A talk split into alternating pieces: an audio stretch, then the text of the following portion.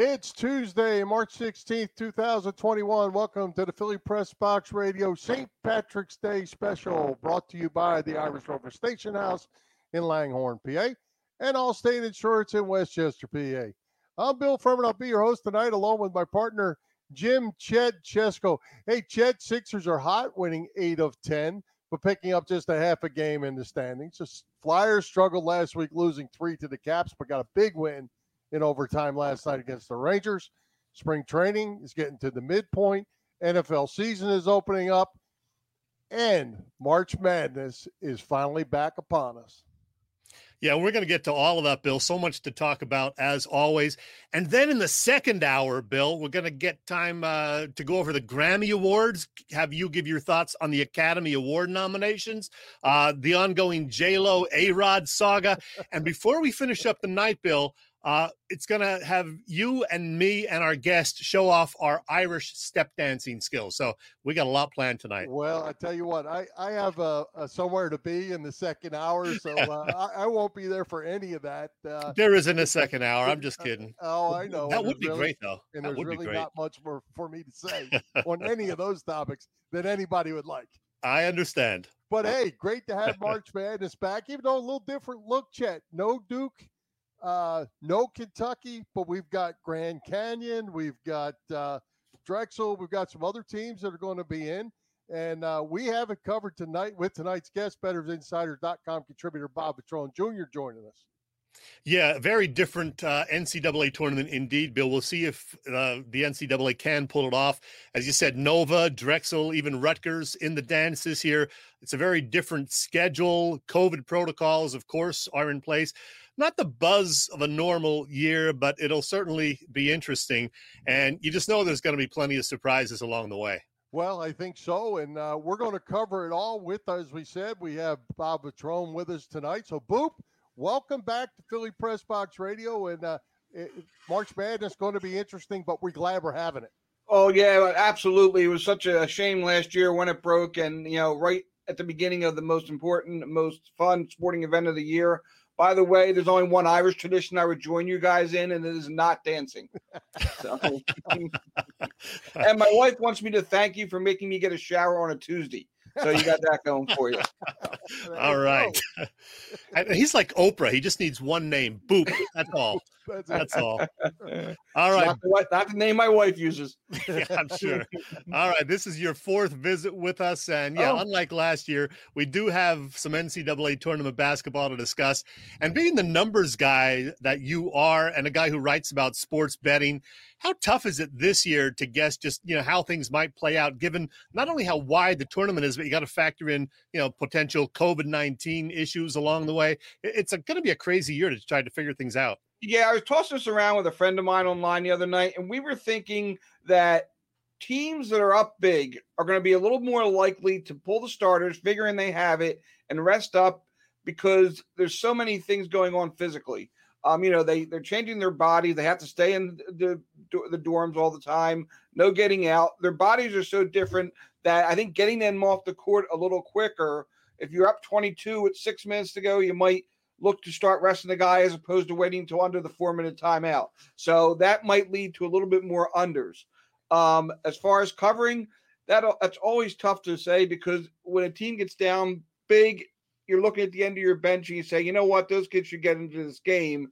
And now you're looking at a 15 becoming a 22 and you can't cover the 18. That's less iffy. I think under is going to be a Hmm. Uh, but again, and the whole thing is wise guys know this. The people that make the lines spend hours talking about this too. So, you know, I always like to look at the first four to get an idea of how those trends might go, and then we'll be able to get see them all in one day on Thursday. Hey Bob, uh, as we mentioned, the opening Grand Valley is in, Drexel is in with a four and five conference regular season record.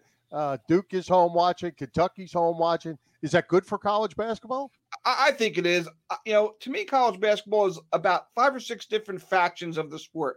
They're the Duke and they're the Kentuckies, and you know, if they don't get to the Final Four, it's not a good year for them. But then, like you said, there's a Grand Canyon who's fairly new to Division One, and for them, getting to the tournament is like a title.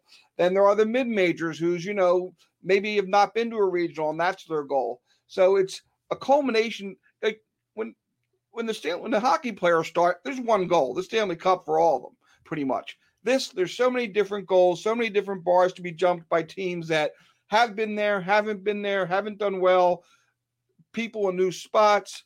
So I think it's just it's a culmination of a lot of different factions of a sport that you don't get in any other sport. Um, now that you know the Division One football is basically two different divisions, you don't have the versatility where you have a Grand Canyon.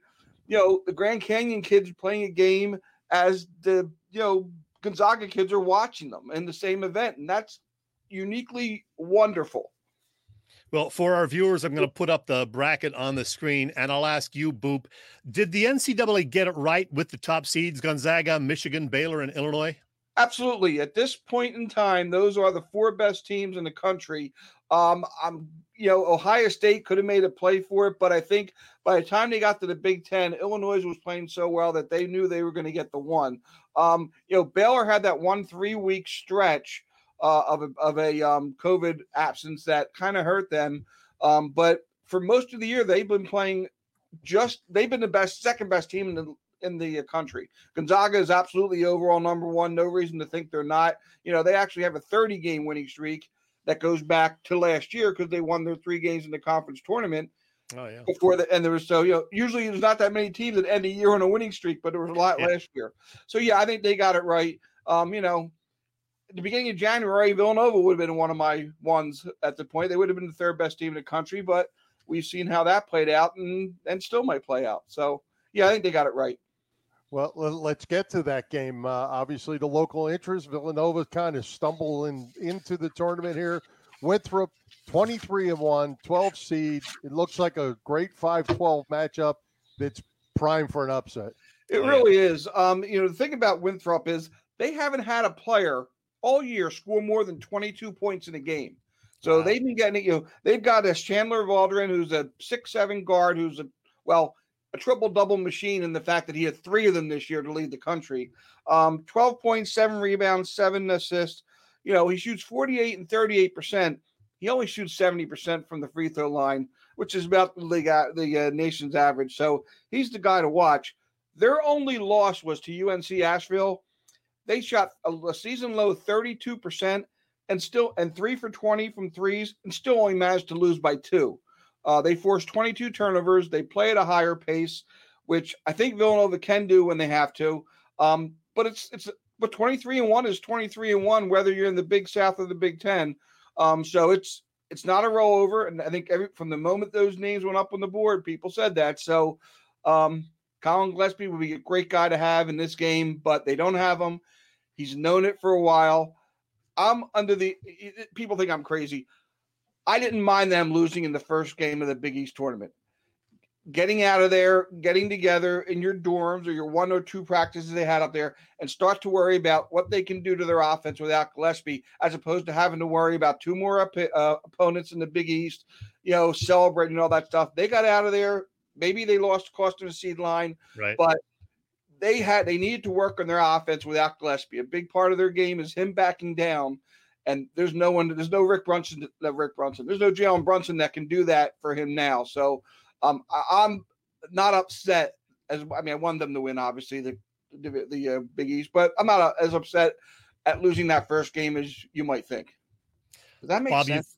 That Yeah. sounds silly to me, but yeah. It does. You've you've called this the best sporting event of the year. Even if Philly teams don't stick around long in the dance, can we find some other underdog team or a team with a great story to root for? Well, let me tell you this quick thing right now. Drexel this year uh, became the only the second Philadelphia team to win their women's and men's conference tournaments, which is a pretty cool thing. The first team to do that was St. Joseph's in 1997. A deep bench freshman on that 1997 team was a guy named John Gallagher, who is now the head coach at Hartford. Hmm. He has a LaSalle High School player on his team. He is about as personable of a guy you can have outside of my direct family. And he is just going to absolutely, he owns the, the Final Four town a lot when he's not in the in the uh, tournament. He's just going to absolutely have a ball out there on and off the court. His kids love him. He started, he's been at Hartford for about 10 years. and He's well on his way to making Hartford the, the culture and that level of Division One that Jay Wright has done at Villanova. Hey, Boop, it'd be very difficult for me to root for anything that says Michigan.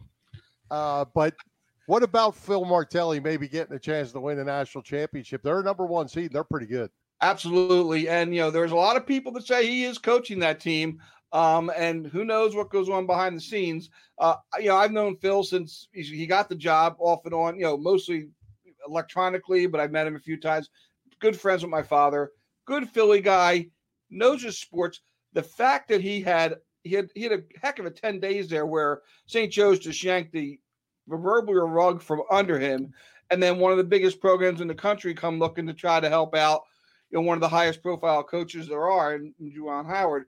Um, yeah, it you know it really is. I love things where I get where teams add to my list that I want to watch. You know, like um, one of the guys I worked with at the uh, Daily News was a big St. Bonaventure fan, so I kind of became a hey, let's we'll check out the Bonnie score.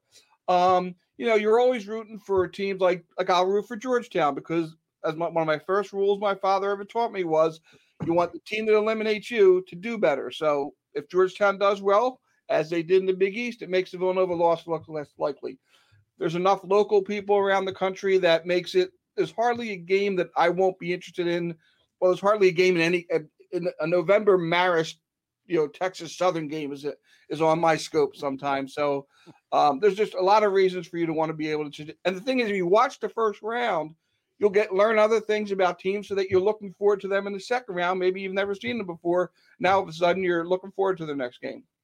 Well, speaking of those early round games, I have not watched college hoops religiously this season, so I'm not going to make any big wagers, that's for sure. But if I were, any tips, uh, any sleeper teams, maybe a 10th, 11th, or 12th seed like a Winthrop who could make a little run?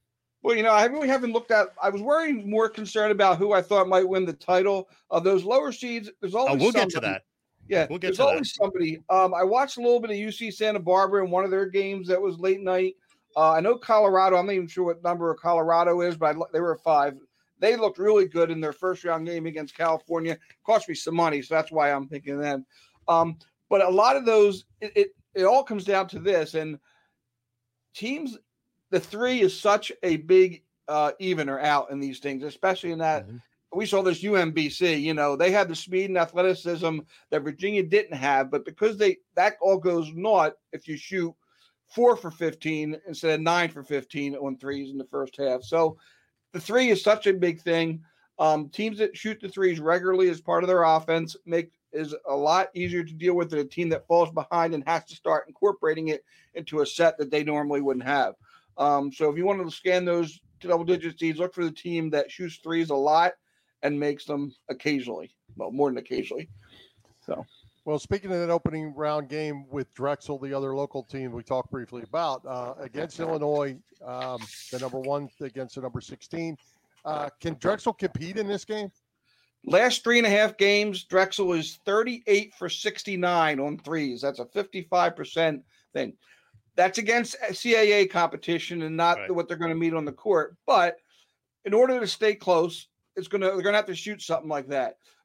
They're not going to win. The 16 seed is one in 139. Um, it would be a, a huge deal. The way to look, I look at this is Drexel's not really a 16 seed because they let those four, those two playing games be 16 seeds. Those are the 16 seeds. In the 64 team world, Drexel's a 15 team. That seven of those teams have won the years. That's a little closer. Illinois is just so good. Illinois in the Big Ten, in their 23 Big Ten games, was a plus eight per game rebounding edge. Pretty good. In their six non conference games, they were plus 16.8 rebounding games. And that's about the level Drexel will be on their non conference games. So they're going to have to make take threes. They're going to have to make them. They're going to have to make everything. There's not going to be many rebounds left to have. Um, I look at this game as yeah, it'd be great if they win, but I will jot down the score at every TV timeout and try to hope they win four, five, six of those little segments and call that a victory in my in my book. Um, right. But stranger things have happened. All right, you mentioned that uh, they got it right with the top four seeds, you know, the four number ones, but typically not all of them make it all the way to April. So, what's the Boop Final Four? Who's going to be there at the end, the Final Four, and uh, who's the best shot to win it all? It's really hard to not like Gonzaga. Um, I know they haven't quite. They do have a lot. They would have had more better non-league conference games if there hadn't been so much COVID problems. But they played some pretty good teams. Their league is not awful. It's right under the the the, the uh, Big Six. Um, and they've got as good a coach in the country right now when it comes to March. Uh, Baylor, the three weeks off bothered me a little bit. I think they might be up for um, a stumble. The way I look at it is the right side of the bracket is going to end up being the re, uh, replay of the Big Ten championship game. It's going to be the two seed Ohio State against Illinois, who right now might be playing as well as anybody in the country. Uh, Gonzaga, obviously, out of the other conf- in the West. The East, I, have always liked Shaka Smart so much since he's been knocking Drexel out every year of VCU. He's only had two NCAA teams at Texas. He had a six seed and a 10 seed, and they both lost in the first round. Um, they're now the fourth best team in the country, according to one poll. He might just have his what's going to be his best Texas team ever. So, um, in that that unless I I think he they might come out of that that um that quad the uh, region down there, Texas. Uh, as far as who's going to win the whole thing, I'm going to go with Illinois. I'm going to say that Gonzaga is going to take after 1961 Ohio State and 1979 Indiana State and not lose a darn game all the way up until the final and then go home unhappily with one loss. Interesting, because okay. I, I, know a lot of the experts uh, on that on that cable channel. Uh, they they like Gonzaga to run the whole thing. It's going to be interesting to see. Yeah, well, uh, Final Four should be fun if at least two of those three big teams get there. Um, if one of the if a seven or one of those eleven seeds sneaks in, uh, the Final Four could be a the Saturday Final Four could be ugly. So. Yeah. Hey, we, we haven't had an undefeated team. We haven't had a team go all the way since I guess Indiana in 1976, and you don't think it's going to happen this year either. Well, that happens to be also be the last year that had no Duke nor Kentucky in it. So huh. there you go. There's a there's a um some mirroring going on there. Yeah. All right. Hey, Boop, what do you think? Uh, how do you think COVID could play into this? If a team, if a team were to test positive or somebody test positive, what what happens? What they're out. Well, the bracket locked as of six o'clock. Up until six o'clock tonight, if Kansas had called and said, "Listen, we can't get our guys healthy," they'd call Louisville, who was the next team in. They had right. up until six o'clock tonight for that to happen. That is now locked, and now you can't play a game you lose the game in a, a play in or whatever it is, or a two nothing forfeit as it used to be back in my little league. Um, I think more concerning, not concerning, but the difference is going to be how this is being handled out in Indianapolis uh, between all the venues, players being sequestered, transportation for not only the teams and their staffs, and there are, you know, it's not just a team out there. There's a staff of managers and uh, uh, trainers and front office staff and coaches. Um, so it's not just 15 people moving around. Uh, they have to eat, they have to practice, they have to do this, that, and the other thing. And then there are, you know, uh, um, things like on the fans. So it's not just all Indianapolis, all college basketball teams at the time. This is not Toronto and Edmonton and the NHL. This is uh, more of a hey, everybody come see this, and we're all try to get by COVID together. How the kids, and luckily they most of them have had all year to deal with being apart from this from the club, not practicing quite as much. Um, how they deal with this at the highest level, with, under the, the scrutiny of the uh, brightest flashlight, it might be as determining as the matchup you get in any particular game. Bob, I saw the day that uh, there's not as many office pools as there used to be, maybe because so many people are working from home or whatever. But uh, we're seeing a lot of ads for betting. I know betting is very popular, both in person and online. Is that what you're seeing? That a lot of people are making bets online? Every month the number goes up. When I read the numbers out of Vegas, and you know, it's they give here their Vegas numbers, and then you see the Jersey numbers, and the Jersey number, Jersey's been the biggest month for most of the last year as far as betting. That's mostly because New York doesn't have it yet. That people en masse are driving across the bridge, betting and turning around and going home. Um, so yeah, there is a lot of betting. Um, it's there are three or four states right on the verge of it now. I think the whole key to this legalized betting aspect is that you don't have to bet fifty dollars in every game.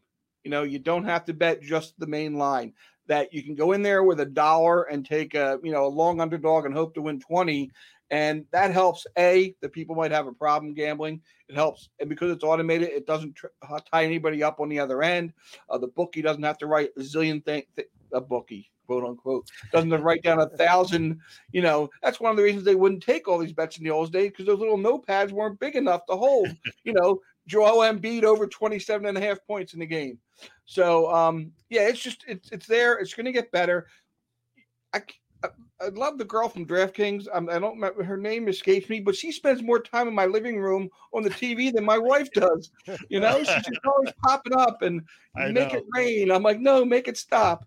Um, you know, and I mean, I'm guilty of it. We try to write about it a lot and what we're doing, and I actually have accounts with nine of the 19 New Jersey uh, sports things because those are the nine that have the different odds. Some of the places have the same odds provider, so I don't check them. But I'll go through. Look, I'm go, I was going through before I got on with you. I will bet a dollar on every nine to 16 seed in the tournament for the first two rounds, hoping to get a UMBC or four or five combinations that cover my $32. So I'm about halfway through. I've gone through uh, half the bracket and through nine things and gotten the best odds. For instance, I'll tell you that Drexel is a plus 3,300 at one site and a plus 900 at another to win the game. So um, I went to 3,300. uh, So, so you know, uh, but there's so much. Um, uh, and the way the way the uh, betting people are presenting things, you can see from the um, commercials that they show how different they are. You get promos about, hey, here, bet this and you'll get this. Um, I know DraftKings about once a week has a no brainer that gives me a free ten dollars. You know, bet a dollar that Boop eats a piece of fruit and you get ten dollars. Um, and it just seems there's so many of them. It's hard, it's hard to keep track of, but it's fun. And again, if you it if you're going to bet to win, you want to bet with the most odds, and that's one of the reasons I like to go through all nine um, different uh, levels of odds. So Hey, hey, What Boop. I, wa- I'm. I want to throw a I want to throw a question up here that one Sure. of our viewers, John Roberts, put up, and I, I'm not sure I fully understand the question, but you probably do. Ask Boop how he feels about not being able to bet on your team if they're playing in your state, like Jersey. I cannot bet Rutgers from my basement here in Cherry Hill. Um, if I drove across the bridge to Philadelphia, I'd have to download the Pennsylvania app and then bet Rutgers.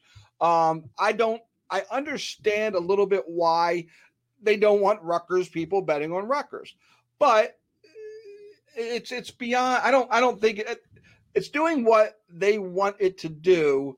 In effect, that they say, "Hey, we're doing stuff to protect the integrity of this." Um, it's not. Not every state does that. Pennsylvania, you can bet on the teams, the Sixers and the Flyers. Here in Jersey, um, I'm not sure if it's the same pro sports, but I know you can't bet in college sports. Um, I disagree with it. I understand it. When it first started two years ago, it took me forever. I could not find a Seton Hall line on a game I really wanted to bet, and it took me like 20 minutes to realize, oh, Seton Hall's in New Jersey. I'm in New Jersey, hence the problem. Uh, I disagree with that. If New York comes on and doesn't and allows that, more states allow you to bet on your college in your state. I think the states that have that in place may rescind it. Um, but I don't agree with it, but I understand it. Bob, one other thing before we uh, move along here. As a Sixers fan, I'm guessing that, uh, as with me and other fans, you were watching the game last Friday evening, and at about 9:35, Joel Embiid landed awkwardly on his left leg, didn't get up right away. Fortunately, it was not a season-ending thing, but a bone bruise that'll keep him out of action two to three weeks. I know it hurt his MVP odds a bit, but what does it mean for the Sixers? Will they without him? Are they going to drop down a couple of seeds ultimately? Yeah, I, that's interesting because I think you really want to have that number one seed in the East. They Yeah. have the best home record in the league. They're like 89 and 14 in the last two and a half years at the center. So uh, that is a big, big plus for them. You want to finish one in the in the conference because there are they're not head and shoulders above the rest of the conference. There's a couple teams right there, and we know they can lose. Um, yeah, it, it's it's hurtful, but the fact that he's gone through years where he's had to take time off, just whatever, whatever, but with the load management, maybe this makes it a little bit more um transparent now. Oh, he's got the knee. Let's a little easier to deal with now that he's resting the knee. Um, you know, I go back, I grew up in the late 60s. I was born in 1962. Every time somebody has a knee injury, I go back to the old Billy Cunningham, uh, the picture of him, uh, his knee going down, just screaming in pain, and he was never ever the same. And I felt every time I see an injury to a local guy that I'm really fan of, it it the same thing rings through my head, and that was Embiid, Gillespie, even more when he fell down his ankle the other day. So, um, you know, we take a lot for granted that these guys go out there day after day, and and again, in normal times, they practice two, three times, at least especially the college kids, two, three times more often than they play it's amazing there's not more of that. Um, and you hate to see it on national TV. You hate to see it to a guy that's having as good a year as he is having. And um, yeah, it could affect them, but at some point you got to measure how big, how important is the number one seed is to making sure he's healthy at the end of the year. And by the way, happy birthday to, to Oh. He's 27 today. How about that? And he's been here 15 years, so he started when he was 12. All right, Bill, what do you got? All right, I'm going to take uh, you guys off the rails a little bit to a whole different topic. And Chad, I told you that I mentioned this to Boop. I have not mentioned it to you, so Nope. you don't know what's coming. Uh, but I'm going to talk baseball for a minute. I want to talk the Phillies, and I want to talk Dick Allen in particular. Uh, you know, there's some rumblings going on about the Phillies wearing a Dick Allen patch, a 15 patch on their jersey. Uh, they've retired his number and so forth because everybody feels like he is a sure Hall of Fame selection, Mhm. I think. So I did a little, got to do a little homework. So let me lay this out for you just a second, as quickly as I can. When they select the committee that picks these uh, groups, the Golden Era group, the uh, the committee was picked at the same time the names were selected. Okay, last time. So that list of guys on there, you know, you think, well, they only need one more vote. They only need to swing one vote for them to get in. He was one short. Tony Oliva one short. Uh, Jim Kaat two short. Well, it's not that way. Jim Bunning, Rod Carew, Pat Gillick, Ferguson Jenkins, Al Kaline, Joe Morgan, Ozzie Smith, and Don Sutton were the players in that committee. Half of them are dead. Um, in the in the executives, two of the four are dead, or three of the four are dead, and the other one's 91 years old. Um, the same with the media. A couple of those guys are dead. So you're not going to have these same 16 guys. So does Dick Allen get in the Hall of Fame if, let's say, uh, Jim Bunning's not in this group now? Greg Maddux is. Say uh, Robbie Alomar replaces Joe Morgan. I'm just making up names. Hall of Famer for Hall of Famer. So now you have Dick Allen having to go on a whole clean slate um, with probably a younger generation of guys, unless you put 90 year old Willie Mays in there.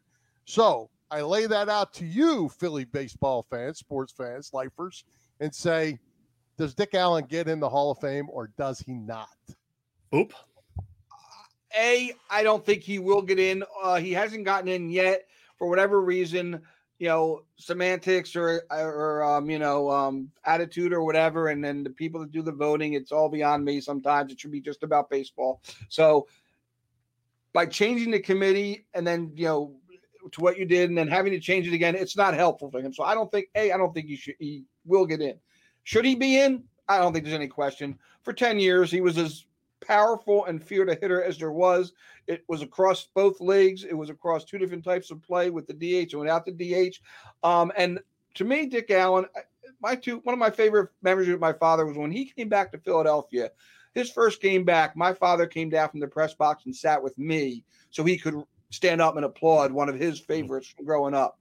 Um, I would not, and I don't know anything about this other than watching the way the guy's career progressed don't underestimate Dick Allen's um, influence on Michael Schmidt dealing with Philadelphia and its press and everything. It was to me, Mike Schmidt could have imploded here so many times as well as he played and the stuff he got at certain times. I think if it wasn't for Dick Allen and Pete Rose, Mike Schmidt might not be in the Hall of Fame. He might have had all this talent and it may not have gotten to a point where he could deal with what he had to deal with. So, as good as Dick Allen was to be helping Mike, I would put in the Hall of Fame for getting to be Mike for getting Mike Schmidt to be Mike Schmidt throughout his career. Um, and he was also a feared hitter. His arms were bigger than some of the trees I have out in my yard. Well, whoever's doing the voting, heavy fat, right? Like a 38 or a 40, 40, or 40, Yeah. yeah. Yeah, yeah I'm, I'm just hoping whoever makes the decision that they look at the stats, they talk to people who played in that generation, and they'll all tell you that Allen was one of the most feared hitters, and his numbers are right up there with all the other guys who are in the Hall of Fame. So yeah, he definitely belongs, and I'm hoping it happens, even though it's you know posthumous. I I don't know enough about it to say yes or no. I- I'm so it's hard to believe people want to vote. There are so many they that the writers didn't want a unanimous selection for so long. That doesn't make sense. So that tells me that the entire process has some screwiness, screwiness in it. Even the Veterans Committee. I mean, it, was Richie Ashburn all of a sudden a Hall of Famer after 107 years? And how many different committees did they have to get to instill Yeah. him? I'm not a big Hall of Fame guy across the board. Baseball has it less right than most of the other places.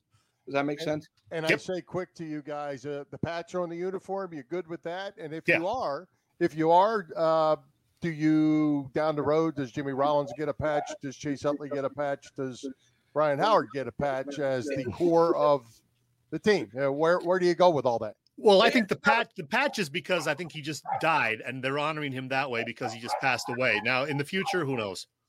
Yeah, it's not a contest. It's not like uh, you know. Not only must I succeed, but my friends have to fail. You know, this is something for Dick Allen. It has nothing to do with the other guys. If at some point there are things that happen, or they don't get in, or you know, there's an unfortunate situation, you know, a patch is as good a thing to do to show. I like I like patches, and when you commiserate things like that, to teach younger kids that it's not always all about the game. You know, there are things outside the sport. You can still be a human being. You still respect your elders. You can still respect your opponents. And when you put a patch on, like doing Jackie Robinson across the league, that tells kids that are going to be in the this league for the next 30 years important as much as what my next at bat is going to turn out. So Yep. yeah, I'm always fine with a patch. You can't overdo it, but this is certainly a situation where it's it's commendable. Perfect. Well, hey, Boop, before we let you go, appreciate that. Good, good topic, guys. Before we let Thank you you. go, can you let the uh, the viewers, listeners know where they can follow you through the tournament and all the places that you got a lot going on?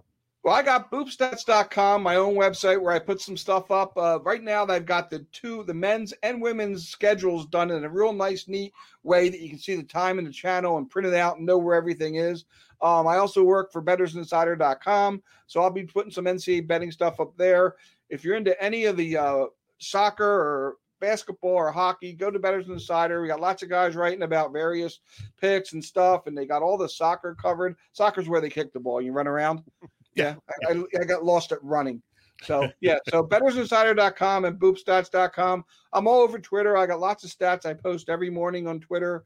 Um, you know, the one Villanova stat I wanted to send, tell you guys before I left was, you know, they are 10 and 1 this year when they have nine or more turnovers, but just six and five when they have eight or less.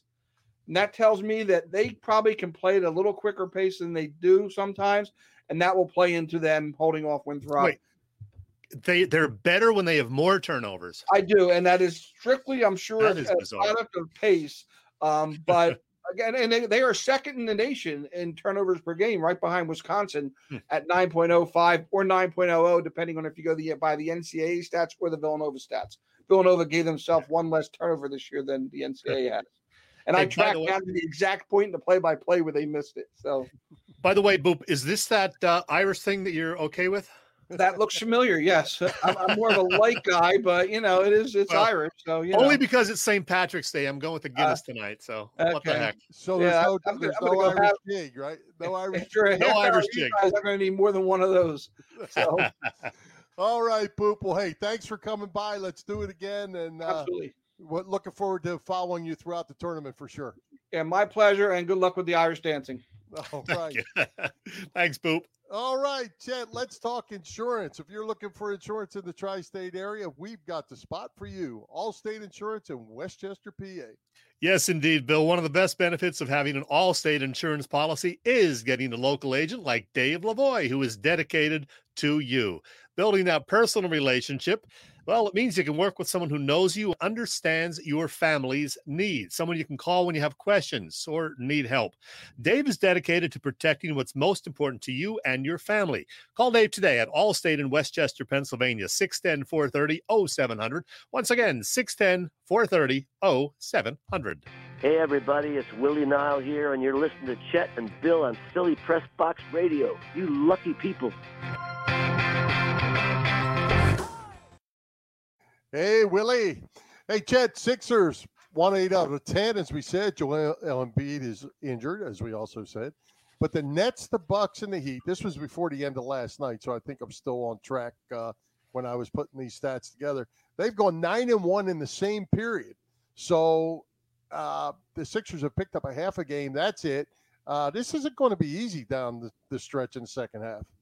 No, not at all. I'm just so relieved that Embiid's injury was not a season ender. It was scary, but I'll tell you, post All Star break, they have won three straight in blowouts, including a 35 point win the other night over the Spurs. And that was no Embiid in that one. Uh, they had no Simmons the previous game, and neither of those guys in the first game because of the COVID protocol. Didn't matter everybody else has been stepping up from you know Tobias to Dwight Howard to Danny Green and uh, even Tony Bradley of all people the other night. So Matisse Thybulle also, who always gives you great defense, he's been coming to life offensively as well. Uh, it's great to see, but as we've talked about, they do have a tough road coming up. Not just because Embiid is out, but they have that six-game West Coast trip. They have the Bucks at home tomorrow night before all of that. So, yeah, a tough couple of weeks, and it makes it even more difficult without Joel. Yeah, and it's uh, it's going to be interesting to see how this plays out. I, I would expect that they're, you know, I don't know when he's going to be back, but there's certainly not going to be any need to rush him.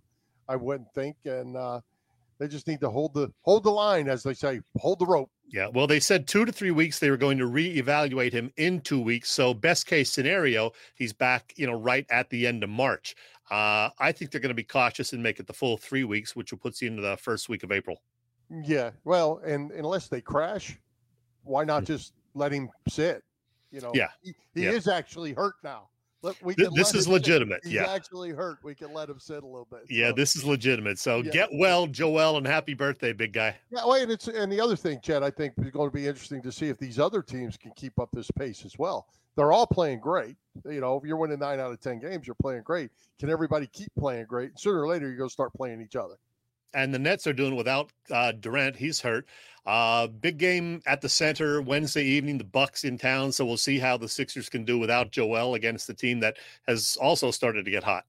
Yeah, absolutely. All right, Chet. Hey, I think I hear a bell. There it is. Ring that bell. Ah, uh, yes. We what have made it, Bill. Uh, here we go not long ago, in fact, it was March 6th to be exact, a guy who played an important role in the music business left us. His name is Lou Ottens. And in the early 1960s, Bill, he was a guy who helped invent, or he did invent, the cassette tape. He's holding one in his hand in the picture that I have put up. Um, for me, I started buying albums, and I'm talking about actual albums, LPs, in the late 1960s and vinyl was what I bought pretty regularly all through the 70s and 80s. I never owned an eight track player, I'm happy to say, never any eight track tapes because they were awful. Um, I did discover cassettes though in the early 70s, and I occasionally bought some of those. In fact, I got to tell you, the first couple that I bought in 1973 or 74 were by Mott the Hoople, the great Ian Hunter band. One of them entitled Mott, the other one entitled The Hoople. Mott had the hit all the way from Memphis on it. The Hoople had a great song in there called Roll Away the Stone. I was a big fan of Mott the Hoople and Ian Hunter. Anyway, uh, over the years, I didn't buy too many pre recorded cassettes, just maybe a dozen to two dozen. But I did buy hundreds of blank cassettes over the years to make compilation cassettes. And what I would do is I would, you know, just put a bunch of songs together, put them on a tape, and I did that from the mid 70s through the early 90s. Things like uh, this one 31 um, pop favorites, double shots of rock. Let's see what else. Oh, yeah. Modern Rock, 1993, 1994. That was one of the last ones I made. Uh, Chet's Party Tape, volumes one, two, and three. Uh, just a great collection there. And uh, believe it or not, Bill, when I was 20 years old, I actually put out a cassette of my own. I am not kidding you. Some covers and some tunes I actually wrote myself, including a couple of uh, big hits. Well, in my mind, they were big hits. One was called Bicentennial Bullfrog, the other Table Hockey Wizard. The cassette was called Fantasy Child, Jim Chesko. And that's picture me as a kid, but I actually did this when I was 20. I had a lot of issues. Anyway, uh, my original point Lou Ottens who invented the cassette and was also helpful in pioneering the compact disc in the late 70s and early 80s. He died at the age of 94. So rest in peace, Mr. Lou Ottens. You know, I'm I'm devastated. I'm devastated to hear that you didn't own an eight track. Who didn't Yeah. own an eight track? I never did. I somehow managed to avoid it. But when I was, you know, driving around with pals in the mid 1970s, when we first got our licenses, we were able to drive. Some of them did have eight tracks in the car, and you'd be right into a great song, and then you get that click, and the thing has to change to the next track. I hated eight tracks, and I'm glad I never had one. oh, but you know what? With the cassettes, the funny thing was they would occasionally jam up, and so you'd have to get the pencil Oh, out and yeah. y- you know fix them. So the pencils are in mourning too for Mr. Lou Ottens who left us. Yeah. Well, I tell you what, Chet, I think we need to actually figure out how to do this. Uh, we'll, we'll have to think it over. We need to play a little bit of that Chesko uh, tape you put together. Yeah. Yeah. we need Fantasy to see Child. all about Fantasy Child. And I actually did have a couple of uh, several original songs. Table Hockey Wizard, of course, to the theme of Pinball Wizard, is about a buddy of mine who always beat me in table hockey, and Bicentennial Bullfrog, which I wrote in 1976 for the Bicentennial. And uh, my friends knew about this, and they would occasionally ask me to sing it. We had a strange life growing up. Yeah. Well, but but you know what? Uh, you have strange people here that are listening to you too. So we can uh, we need to figure out a way to play some cuts and uh, Yeah. and, and and let's hear what the the old the young Chesco was all. I about. will pull out the uh, cassette player at home and see what I can do to make this happen, Bill. All right, let's Let's it. move along. Okay, let's talk Flyers. Uh, needed a win last night, really bad against the Rangers after losing three in a row to the Caps last week, looking pretty awful. Um, they needed those points. They got them. Carter Hart back in the net, gave up four goals. Didn't play too awful bad though. Uh, I thought Claude Giroux and Jake Voracek really stepped up, and they are stepping up to help this team out. Yeah, they needed that win badly. And, you know, I, I missed the first two periods and I, I turned it on, caught the third period and the overtime. And uh, they get behind four to three. Then they tie it up. They think they go ahead, but there was an offside, so it didn't count. And then you go to overtime and you're fearing the worst, but you think, ah, well, at least I got one point, but you really need two. And then Jake Voracek out there for a minute and 51 seconds on one shift. And uh, you know, to a person who doesn't follow hockey, that doesn't sound like much. But when you're out there and you've just played a full game and now you're on a shift that never seems to end, man, you get tired. And he found his second window when he was able to steal the puck and he got in there. And uh, the goalie looked tired too. He could barely move. So Voracek scored. And as uh, I think Al Morganti said on the post game, he was surprised Voracek was even, you know, strong enough to get his hands up to celebrate because he was definitely exhausted. Yeah, definitely a big win. They need more big wins. Uh, they need Carter Hart to right the ship here and, and get himself playing better. Um, and boy, the defense still needs a little help. There may still be a trade looming, but uh, interestingly enough, Gostisbehere has now fro- gone from the guy who was going to be traded to the guy who's their most reliable offensive defenseman. So uh, Yeah.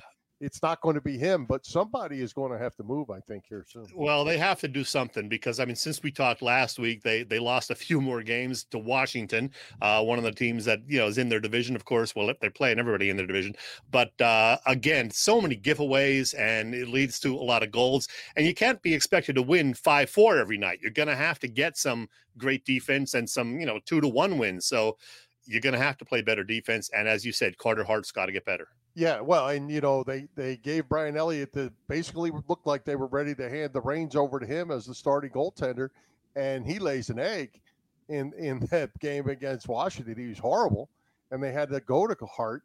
Uh, I don't think they were really ready to do that. I I think they were ready to go to Elliott and make a move until Hart got it together, and Elliott forced their hand by not playing well.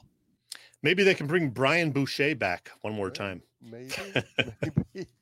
All right. Well, let's give a shout out to all our partners over at the Edge of Philly Sports Network, Chet, and all their shows they have going on. You can check them out. The Broad Street Bully Podcast, Drew, Jeff, and Doyle talking Flyers hockey. Bird's IQ every Monday, 7 p.m. with Kyle and Eric Quinn.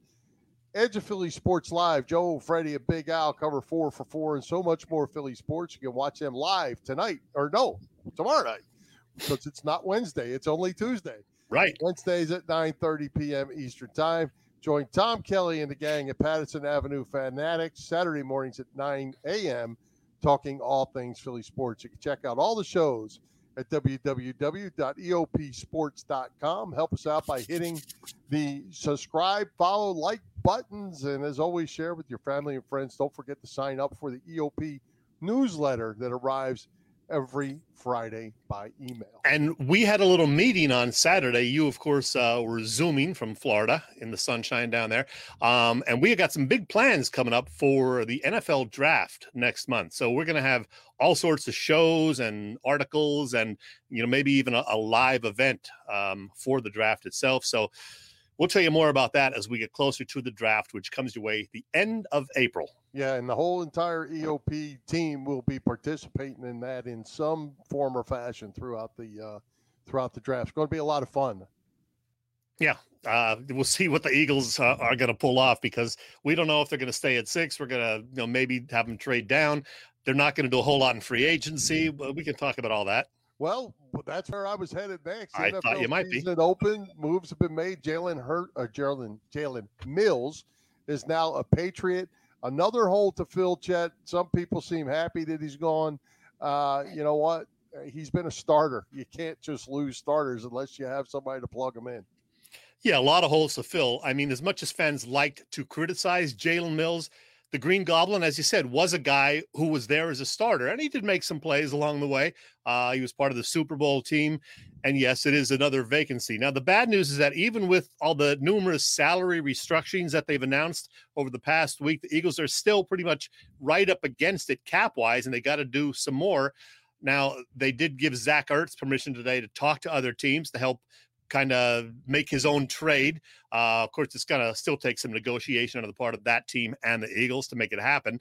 But we know Ertz is going to go somehow, some way, and that will help free up a little money. Um, but they do need some more money so they can go out and get at least you know one or two free agents. Uh, but right now, as one of my bosses in radio told me years ago, when I would ask for a raise, he would say, "Jim, the money's just not there," and that's the Eagles' problem right now. That's right. Well, and you know, it looks like so far the NFL is spending money. The Patriots have signed three or four different guys to big contracts. Andy Dalton signed with the Bears today for some unreasonable amount of money. I think ten million with a three million dollar incentive. Uh, uh, who was it? The the Colts backup quarterback uh, Brissett went Brissett to the Dolphins for the a Dolphins. whole ton of money. I mean, uh, kind of crazy. You, you know, they're they're saying they don't have any money unless it's just the Eagles that don't have any money because they're spending it here uh, in the last day or two. And not only Jalen Mills, but Nelson Agholor going to the Patriots. So a couple of Eagles landing up with Bill Belichick, Belichick and company. And uh, the Eagles are still making a decision about Derek Barnett. There's been a lot of discussion about that lately. Do you bring him back? I mean, he's going to be on the team unless they can find a taker. I don't think they're just going to cut him. But if he goes somewhere else, he's going to get 10 million or whatever. And, you know, that's just the going rate for a defensive end because that's a key position for any NFL team. So Barnett has not been great in his four years, but he's serviceable. Yeah. Well, uh, then again, you know, it comes back, you got to replace him. Who yeah. replace him with, you know, and you don't want to overpay them like crazy, but you got to have solid replacements or you, you got nothing they did restructure Brandon Graham, so he'll be back for at least this year. And uh, this the contract calls for the second year also, but that doesn't guarantee that he'll be back. But Brandon Graham's not a kid anymore, so yeah, they got a lot of work to do over the next uh, month or two in both free agency, if they can do anything there, and then the draft. Yeah, absolutely. All right, Chet. Uh, great guest tonight. Boop, Bob Vetrone Jr., who's coming to Philly Press Box Radio next week. Well, Bill, joining us next week, and this is going to be fun, Bill. Um, it is ladies' night. Two guests, both females. We will have longtime Sixers reporter Dei Lynam joining us. She'll, of course, talk all things Sixers. Dee is always terrific when she joins us. And then in the second half hour, Bill, uh, you may have gotten wind of this. We're going to talk to a lovely lady that we met at Dick Vermeil's golf outing a few years back. She's become a friend. She also has since written a book called So This Is Love, primarily about her relationship with her now late husband. Um, great lady and a talented writer, too. We will talk to Luann Lyons Powell, aka Lulu, aka Louie, about the book and so much more. So Dei Lynam and Luann Lyons Powell next week. Look, looking forward to both of them. Uh, Dei is always great, as we know, and uh, she'll be all over the Sixer situation. And uh, Louis, uh, that book is uh, is really special. So it'll be fun to talk talk about that as well for sure. Yeah, looking forward to that. And uh, don't forget, it is St. Patrick's Day tomorrow, Bill, and that's why I'm wearing my "I Love Beer" T-shirt Yeah. because I'm wearing I love I. Press Box Radio uh, shirt. You know, Well, I can't sell any of these, but we can sell our listeners and viewers a Philly Press Box Radio T-shirt. We can uh, sell you one for ten bucks plus shipping, or if you live in the area near me or you, uh, we can probably deliver it to you. Meet up for uh, an adult beverage or something and deliver it to you right there. So if you want a Philly Press Box T-shirt, ten bucks plus shipping if needed. We will make it happen. Let us know what you need. We'll see what we have. there you go. Hey, Chet, uh, spring training hitting about the midpoint. By the way, did it snow or was it cold up there today? Got some flurries this morning, actually. Yes, it was uh like 24 degrees yesterday. This morning it was, I think, 31 or 32 when I went out. But yeah, there were a couple of flurries this morning. I don't like that. well, I, I only say that to rub it in because Oh, I know. 80 it was 84 degrees on the Yeah, golf thanks. course today. Uh, the, the spring training, spring training is going well. Uh, center field job keeps getting more interesting. It looked like Odubel Herrera might be the, the odd man out as he wasn't hitting well, and all of a sudden he has a big game, uh, hits a home run, drives in some runs. Uh, he he's still in the mix. This thing's going to play out, I think, all the way to the end on these uh, last four or five spots ultimately are going to be the center field position. Yeah, it's going to be real interesting. Uh, Odubel hit his second homer yesterday. Uh, he wasn't in the lineup today. I don't know if he got in the game. Uh, they got shellacked by, I guess, the Blue Jays today, 14 to 5. And in addition to the center field question, Bill, Aaron Nola got whacked around today. I think he gave up six runs in two plus innings or something like that. That's not good. I know it's spring training. I know they're always going to say, well, he was working on, you know, this or that. But when your number one pitcher is getting hit around and gives up six runs in two plus innings or three innings, whatever it was, I don't care if it's mid March. That's not good to see. No, absolutely not. And some good news though, uh, Joe Girardi's pretty happy about this. Been talking about it, is the bullpen. Uh, Yeah. They've been they've been throwing them out there in all kinds of different order, and uh, uh, they're they're getting some work done. Uh, get getting people out. Only hope they can bring that north with them.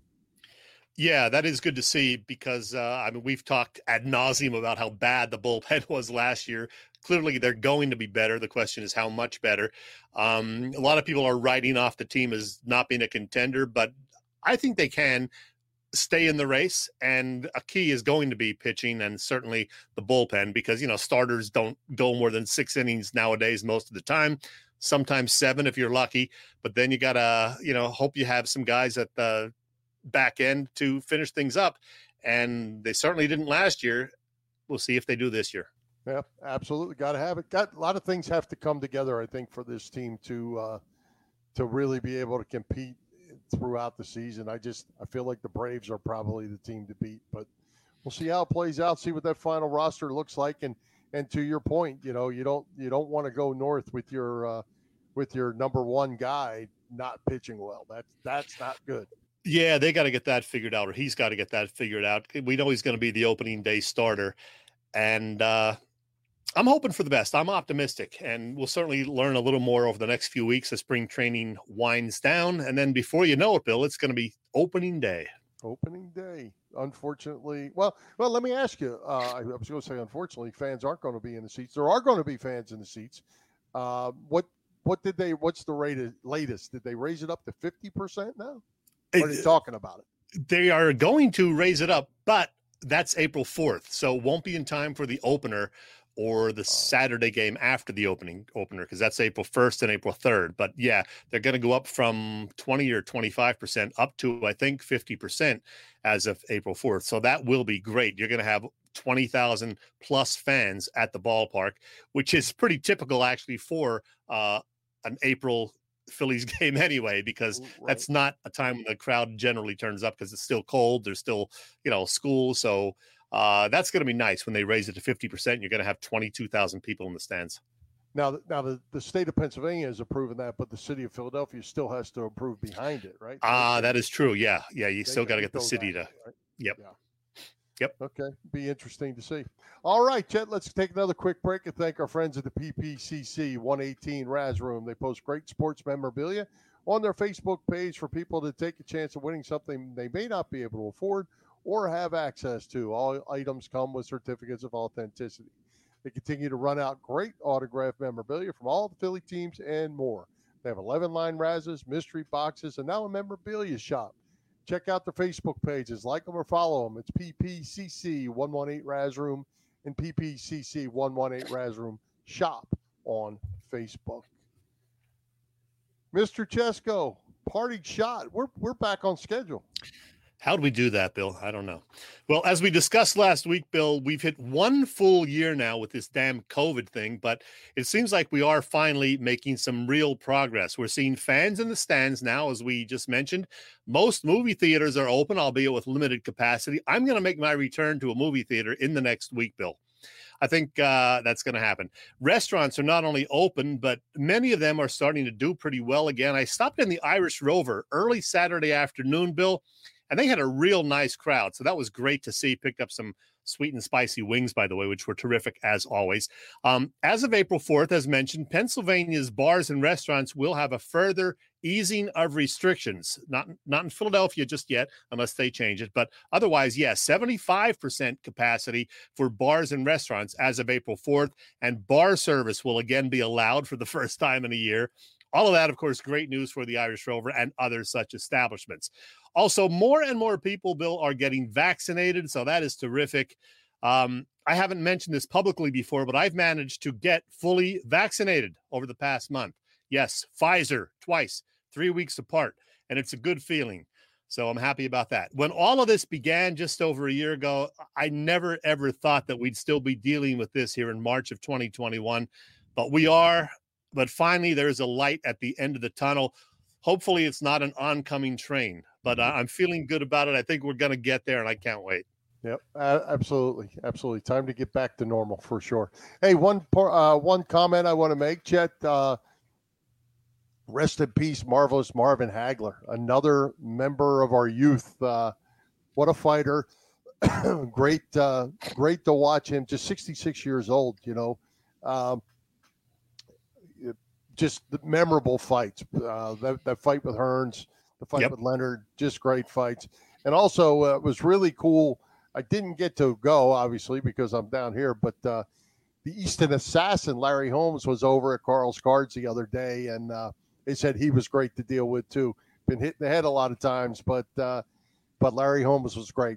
Old boxers are, are good to great stories from those guys. Yeah, I never got to meet Larry Holmes, and I thought about uh, trying to make an appearance Saturday. It did not happen, but uh, glad to hear that that went so well. And yeah, Marvin Hagler certainly a great fighter. Rest in peace.